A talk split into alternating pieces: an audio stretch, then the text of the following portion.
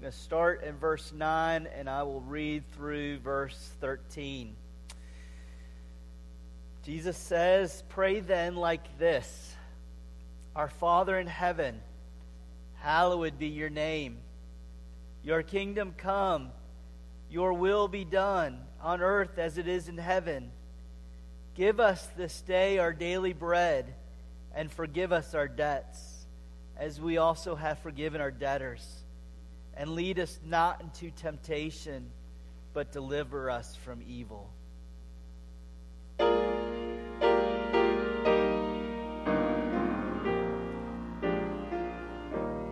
may be seated. Would you pray with me once again and ask his, God's blessing on His Word? Let's pray. Lord Jesus,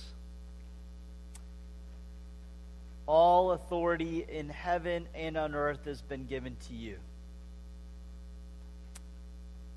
You hold all things in your hand, and you have great power at your disposal, for you're the King of kings.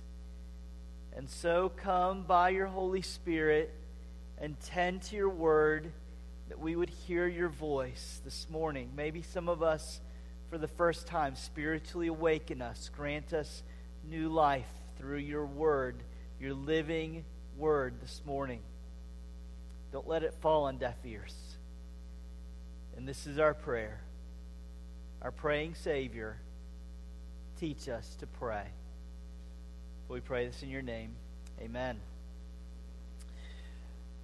Well, well, I have this vision of the ideal world, and, and always for every single one of us, the ideal world that exists in our mind and the actual world never match up. Right? We all carry around in our minds, actually deep in our hearts, a version of what we think, what we long for the world to look like. And most of our frustrations in life are because the ideal world that we have deep in our hearts and the real world don't match up. And so, for instance, I get angry because in my mind, my ideal world should be that my house is always clean and my children obey me. And I get angry because my children don't do what I tell them to do. They are, at that moment, infringing on my ideal world. The real world and my ideal world are always in conflict with each other. So I can be dissatisfied. Contentment seems so far away from me. It's elusive. Because in my ideal world, I have a nicer house or a better career, and when I don't get those things, they seem so far out of reach that I get discouraged or depressed. So we all have this version of our ideal reality that we envision in our minds, and it drives so much of what we do, trying to get at the ideal reality. And so this is a dangerous prayer because when I pray the second and third petition of the Lord's Prayer, Your kingdom come, Your will be done on earth it, as it is in heaven, I am asking God to replace my ideal reality with His. I am praying the death of my ideal world. Because my ideal world isn't ideal enough. We don't dream big enough.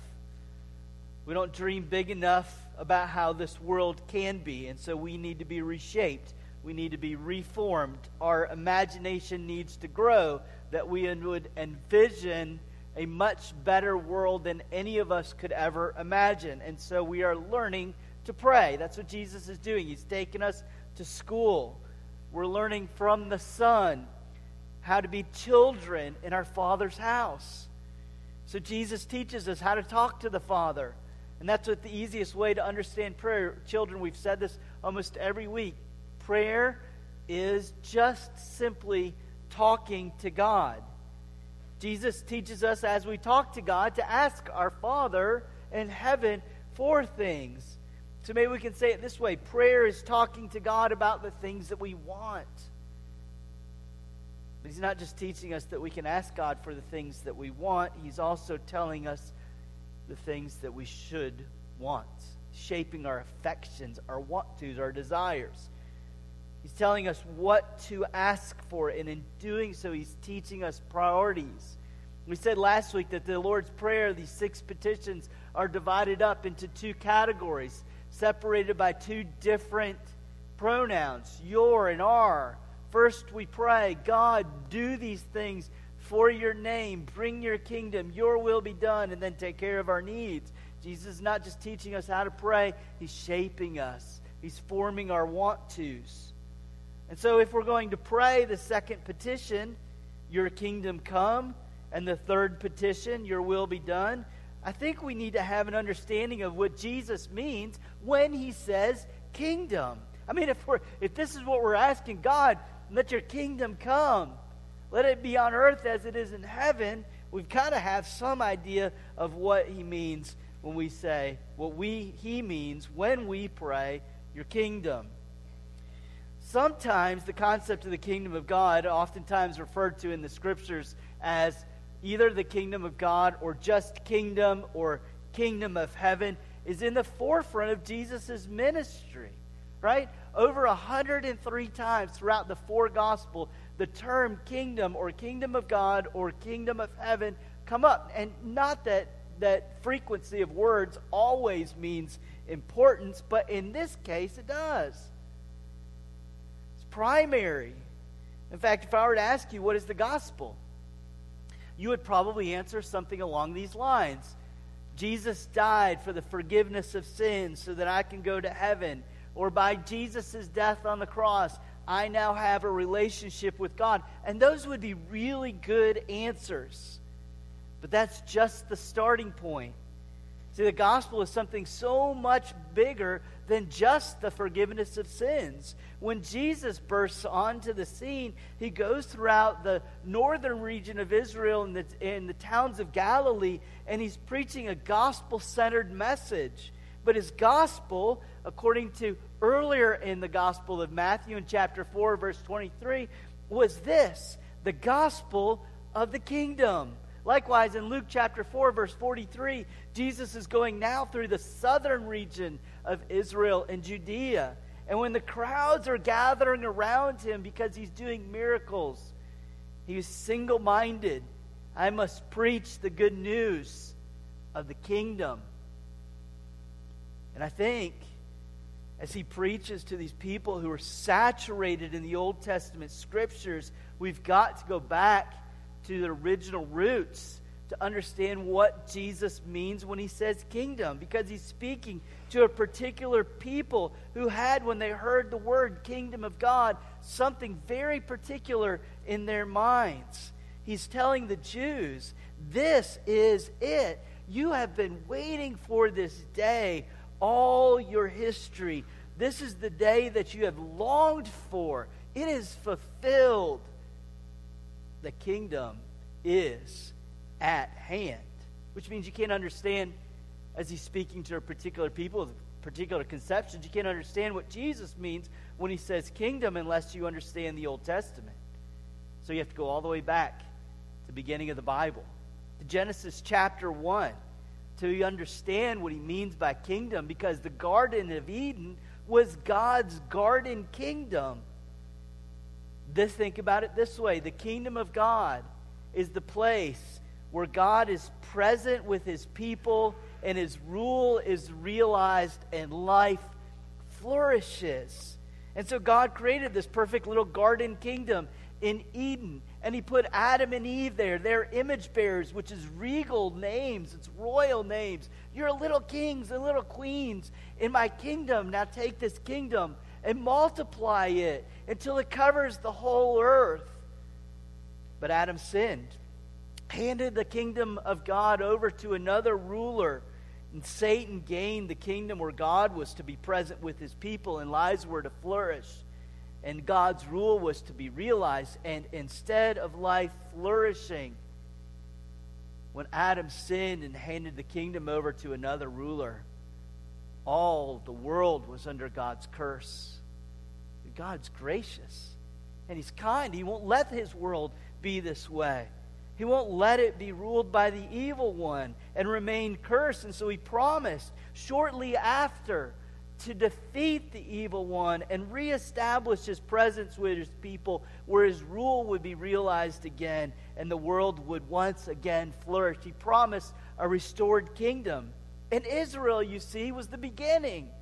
They were his people rescued out of the land of Egypt, brought into the promised land where he would dwell, and they would live under his rule and live by his commands and be a blessing to the nations. They were a model of what it looks like to be a restored people with God in their presence.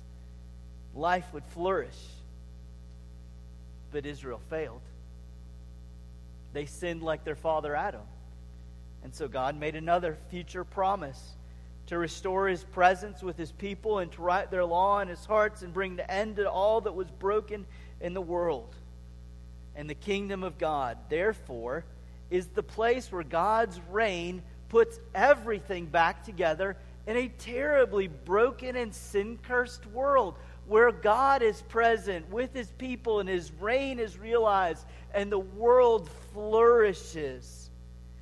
And you see, some only see this as the kingdom of God as a future reality that will come when Jesus returns. And it is that, but it is so much more than that. Because when Jesus came preaching that the good news, which gospel means, gospel is an announcement. It's an announcement that a new king has taken his throne. It's an announcement that the kingdom has come. It's an announcement as God's putting the world back together. And he said this the time is fulfilled. This is Mark chapter 1, verse 15. The time is fulfilled, right? This is what everything has been building up to. The kingdom of God is at hand. Therefore, repent and believe the gospel. Look at Jesus essentially saying, Look, you've been waiting for this. God is here. How do I know? John's asking. John gets sent to prison. Jesus' cousin, John the Baptist, gets sent to prison. And, he, and he, so he sends messengers to Jesus. He's like, How do I know that you're the king who's bringing the kingdom? And Jesus runs through the list of things. Look, the lame walk, the dead are raised, the blind see, demons are cast out. God's putting the world back together. He's making it flourish again. It's evidence that the kingdom is here. And so you place something like the forgiveness of sins into the context of the kingdom of God, and it is such a bigger reality. It's a kingdom reality. By the work of the king, God's people are now rightly related to him. He established a kingdom by his death on the cross. He's reigning in heaven. He's been raised from the dead. Just this past week, if you followed church calendar, we celebrated Ascension Day, the day when the king has taken his throne in heaven and established a kingdom. And you see, when you have forgiveness of sins and you're born into God's kingdom, an actual kingdom transfer takes place. Colossians chapter 1, verse 13. He, Jesus, by the work of by the Father, by the work of the Son, has delivered us from the domain of darkness. A domain is kingdom reality, and transferred us into the kingdom of God's beloved Son. And so the forgiveness of my sins is, the, is God ruling and putting things back together in my life. But it also, when I become a Christian, I've given new birth. The new creation has come. The kingdom reality has taken this residence, and God comes and makes me a new person, sets me free from the dominion of sin. No longer am I a slave to sin. I'm now ruled by another king, and he produces flourishing in my life. Not only that, if the kingdom of God is where God is present with his people and his reign is realized and life flourishes, then when the Holy Spirit takes up his abode with me, this is what I know Jesus is here in me. I'm raised to new life, dwelt in by God, he's present, he's making me obey his commands and my life flourishes. These are kingdom realities, evidence of the reign of Jesus. And so I want you to hear this, though. The kingdom, there's also a future reality to this. The kingdom is present in the person of Jesus, the kingdom is present. This church is reality of that.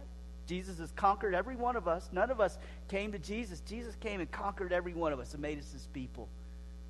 In the future, though, there's also a future reality. The kingdom is also coming. So, for instance, as I continue to grow as a Christian and God's dwelling proves fruitful in my life, Second Peter says this there will be richly provided for you an entrance into the eternal kingdom of our Lord and Savior Jesus Christ. That's future language. The, the kingdom came, and Jesus Christ, the King, the kingdom continues as he conquers people for his name and makes sin and its curse eliminated in our lives. And then he comes in a future reality and brings a new heaven and new earth. The kingdom's inaugurated, it continues, and one day it will be consummated. A present reality, but it's also a future reality. And so this is what it means to pray Your kingdom come, your will be done. We are asking God, put things back together. Things that are broken by sin need to be healed, and your hand is the only one that can do this. And so, four things that we're praying for when we pray, Your kingdom come, Your will be done. First, right, so if that's what kingdom means, this is what we're praying when we pray, Your kingdom come. First, we're praying Jesus would come back, right? You don't, you don't have to live long in this world to realize it's incredibly broken. Every baby is born into this world with a sense that things are not right. Babies are not born with a joyful laugh, they are born with a cry. And they continue, and we continue to cry all our lives. And at the end of the day, it needs to be put back together. This deep sense that it's broken and cursed, and it needs to be put back together. But it needs to be put back together by a person. Policies and laws have their place. Social action can help, but it'll never put the sin cursed world back together. It needs a person to come and put things right again. And the only one whose hand is strong enough to do that is the one who died a sinner's death, was raised to new life, reigns in heaven. Only one faithful enough that God will hand a kingdom to. And we need that kingdom to come to put things right again. And so we join, as we pray, Your kingdom come, we join with the Apostle John, who at the very end of the Bible prays this Come, Lord Jesus. Come. You can hear a sighing soul. I need relief, and you're the only one who can bring it. So come and bring the future kingdom. And the final kingdom, there will be no more sickness and death. And bombs will be turned into tractors. Things that were meant for destruction cause things to grow. That's the life of flourishing. Tears will be wiped away. Your bodies no longer wasting from sickness. Everything will be put back together in the most flourishing way. The most evidence of the flourishing that the new kingdom brings is this not just that our circumstances get better, but our sin is no longer there. Jesus has eliminated it once and for all, and we will flourish forever for and ever with satisfied hearts Second, until that day, there's a lot more to pray for to the kingdom to come. So we pray for in the meantime. So I'm praying for Jesus to come, but in the meantime, I'm not just kind of waiting that out. I want to see your kingdom manifest itself in this world today. It's a present reality. And so, Jesus, as I pray your kingdom come, Father, I'm praying for conversions.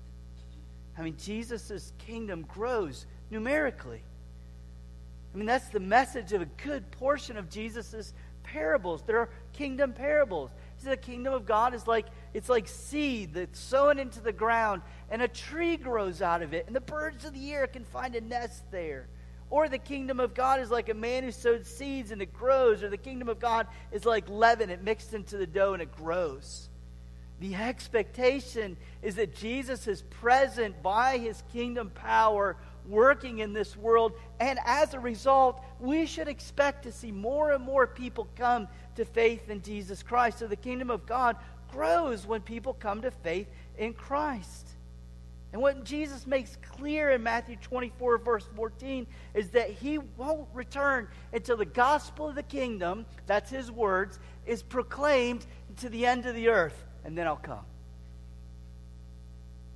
One author put it this way so the most crucial battle for the kingdom is won every time a human being repents and believes Jesus and then submits to his lordship as the king. He becomes the new center for a reordering of life on earth as it is in heaven. Repentance, you see, is the most dynamic inrush of the kingdom within ordinary history. When we repent, we enter the kingdom, and the kingdom enters history. You might struggle to share the gospel with your friends and neighbors or family members. The opportunity presents itself, and you find yourself like, like that was a great opportunity for the gospel. I'm too afraid of what they're going to think. But do you see what you're doing when you pray this? You are bringing the kingdom into reality as you pray for conversions. I have a role. I don't have to be the best evangelist around. There's a place for some to water, some to sow, some will get the harvest. I don't have to be the best, but I can do this. Every one of us, Father, bring your kingdom by causing people to come to faith in Jesus Christ. Keep a list of people you pray for specifically. Pray for them frequently as a family. You don't have to learn to share the gospel with everybody and be perfect at it, but you can pray specifically that Jesus the King would come and enter into the hearts of people that you love and have contact with on a daily basis and see their lives set free from the curse of sin and made into a new creation. To see the kingdom rush into their lives and reorient it. The King has solicited your help. You get a chance to share in his power world conquering, life changing, kingdom building power in conversions, and you have a chance, an opportunity to share in that work. Okay, so pray, your kingdom come, your will be done. We are praying, thirdly, that the scriptures would do their work, or miraculously, that God's kingdom power would be manifest in this world through his word so that lives would be changed. And Jesus, again, he tells these multiple kingdom parables. And one of them, he says, the kingdom of God is like a man who scatters seed, and then it produces a harvest 30 fold, 60 fold, or a hundredfold that which is sown. And Jesus doesn't interpret many of his parables, but this one he does. And he says, the seed is the word. And when it's scattered, it produces the kingdom fruit. This is how the kingdom power of God is experience. God puts broken things back together through His Word. Just as He created the world by the Word of His power, He now recreates, put this world back together, puts our lives back together by that same Word. So we're praying, God, make your Word bear incredible fruit with power. Kingdom of God does not consist of words, Paul says, but in power. So we're praying, God, tend to your word with power. Put people's lives, broken, sin cursed lives back together. This, this word is how addicts are healed. This word is how marriages are restored. This word puts to death anxiety and produces contentment. This word takes the most hardened heart and makes it come alive. Nations rise and fall at the word of the Lord. This is the sword that the king uses. This is his greatest tool. And so, where you are most helpless and most hopeless, pray for the kingdom to come by the power of God. Find the most hopeless, helpless, broken schools, neighborhoods, families in town, and then pray for God's word to come in and reclaim lives, reclaim whole homes for Jesus Christ. Again, imagine the image is repeated throughout the prophets. It's a beautiful picture. We caught it, glimpses of it in Isaiah 42. This is what God does. I'm coming and I'm going to make flowers bloom in the desert. I'm going to make valleys rise up and mountains melt before me so that my people might come and have my word.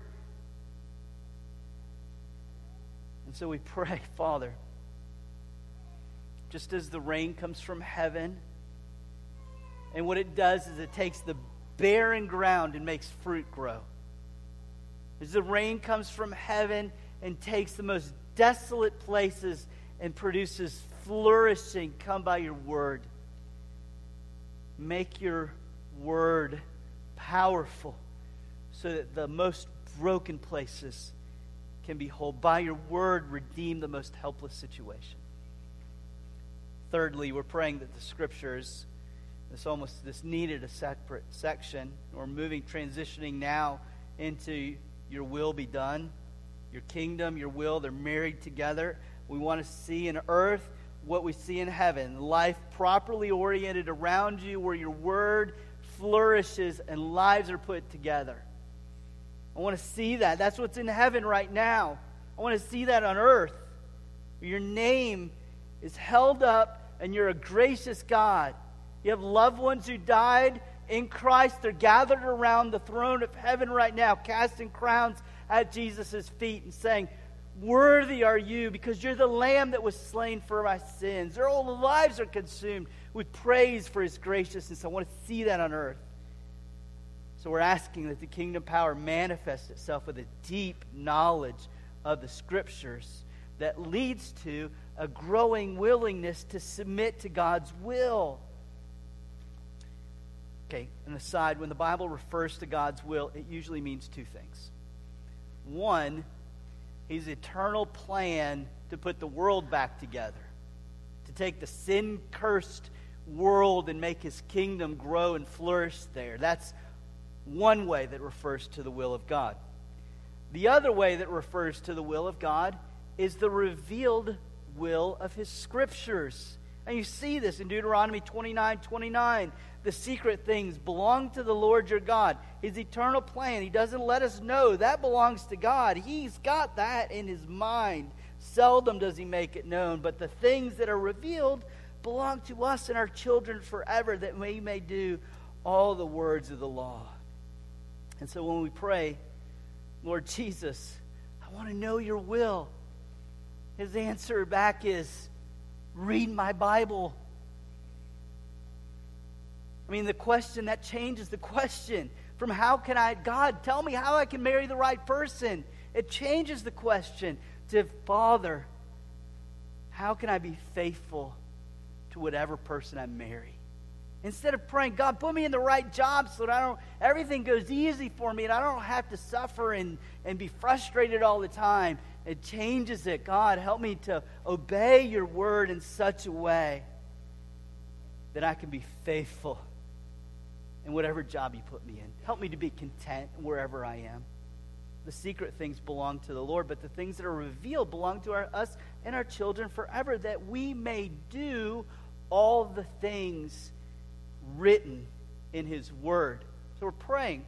I want to know it. I want to know it deeply. Fourthly, we're also praying that the Scriptures would be obeyed in our lives. Again, I've said each of these prayers is a dangerous prayer. My goal for us is that when we pray this every Sunday, our lips would almost tremble with expectation.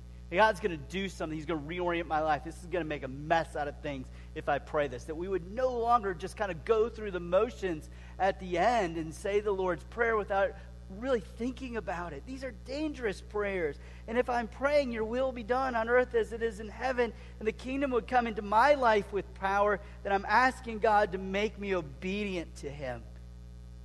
Prayer is always born out of helplessness. Only helpless people pray. We pray because we need Jesus' help. And we pray this prayer because we're not naturally inclined. None of us are naturally inclined to love and obey the Word of God. And see what happens when you become a Christian, the reign of sin is overthrown. And that just starts the war. I was fine sinning before Jesus came into my life. I had no I didn't struggle with sin. sin and me were just fine together. Jesus comes into my life, sets me free from the reign of sin, sets me on a new path, puts his spirit in me, and the war starts. The conflict begins. Sin is like an insurgent terrorist in our souls, seeking to wipe out any presence of God's reign. And so when we pray, Father, let your kingdom come, let your will be done on earth as it is in heaven. I'm praying by the death of Jesus, overcome the insurgent sin in my heart that I might submit fully and totally to Jesus' reign. It, if we pray this, if, if God would do this, it would require that we die a thousand deaths to our ambition. It necessarily means we're going to have to submit all of our ambitions to the death of Jesus. This is what he prayed. He's in the garden, looking at the cross. Father, is any other way? Let that be the way. And the Father says the cross is the way. Then comes the crown.